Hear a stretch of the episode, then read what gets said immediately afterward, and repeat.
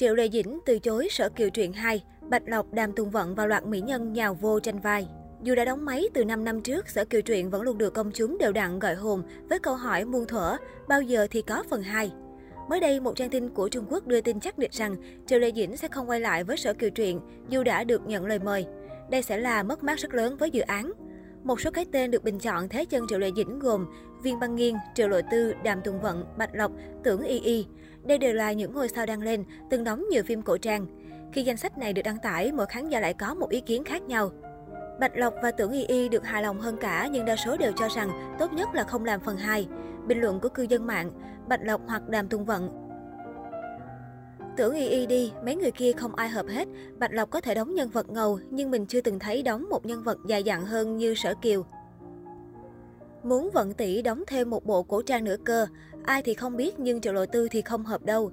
Dạ xin lỗi đừng có phần 2 nữa dùm tôi ạ, à, vì chẳng có diễn viên nào thay thế được A Sở của tôi. Thà làm phim mới còn hơn, đóng phần 2 nữa làm gì. Năm 2017, Sở Kiều truyện khép lại với cảnh Vũ Văn Nguyệt ngã xuống hồ băng, Sở Kiều lao xuống cứu. Cái kết lưng chừng làm không ít người hụt hẫng. Kể từ đó đến nay, tin đồn Sở Kiều truyện sẽ làm phần 2 rộ lên nhiều lần nhưng không được xác nhận.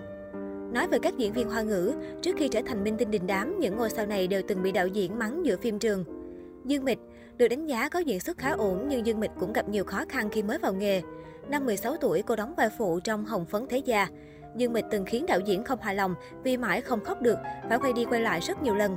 Thậm chí đạo diễn còn nổi nóng mà đánh cô ngay tại trường quay. Tác mặt, bạc tai rồi đến đánh trên người, tất cả đều có.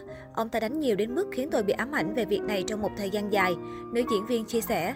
Khi đó cô chỉ là diễn viên vô danh nên đành ngậm ngùi chịu đựng. Còn có tin đồn Dương Mịch niềng răng là vì không hài lòng với khuôn mặt vuông chữ điền và giọng nói hơi ngọng. Cô từng bị đạo diễn Lý Thiếu Hồng của Hồng Lâu Mộng đánh giá là thoại không lưu loát, nhưng hiện tại đã khắc phục được nhược điểm này.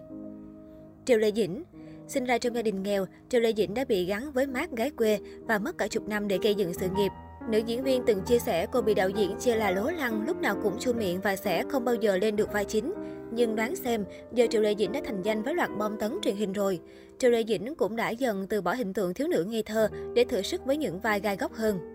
Hồ Ca dù được đánh giá là một trong những diễn viên có thực lực, Hồ Ca cũng bị mắng té tát thuở mới vào nghề. Khi được nhận vai chính Lý Tiêu Giao trong Thiên Kiếm Kỳ Hiệp, nam diễn viên gặp khó khăn trong cảnh đôi với Triệu Linh Nhi, Lưu Diệt Phi. Anh bị đạo diễn đuổi cổ khỏi phim trường.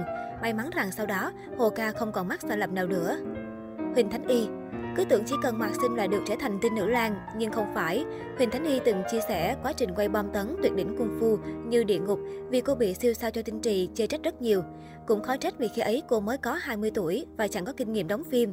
Nhưng nhờ sự o ép của Châu Tinh Trì mà Huỳnh Thánh Y có vai cô gái cầm để đời. Lưu Nhật Anh Nhớ lại kỷ niệm quay mặt trời lặn sau tử cấm thành, Lưu Nhiệt Anh chia sẻ, lúc ấy tôi quay cảnh khóc, chỉ vì hít thở không bình thường mà đạo diễn không hài lòng với cảnh này và tôi phải quay đi quay lại rất nhiều lần. Sau đó phó đạo diễn ném kịch bản xuống đất và mắng, có biết diễn không mà làm diễn viên. Nhưng sau nhiều gian trưng, Lưu Nhật Anh đã trở thành ngôi sao lớn tại thị trường Đài Loan. Cô còn tự đạo diễn bộ phim Chúng ta của sau này. Thang Duy Hóa ra trong sắc giới, cảnh nóng với Lương Triệu Vĩ không phải là thử thách lớn nhất của Thang Duy. Cô từng bị đạo diễn Lý An bắt quay đi quay lại 20 lần một cảnh đi lại trên đường, còn mắng cô.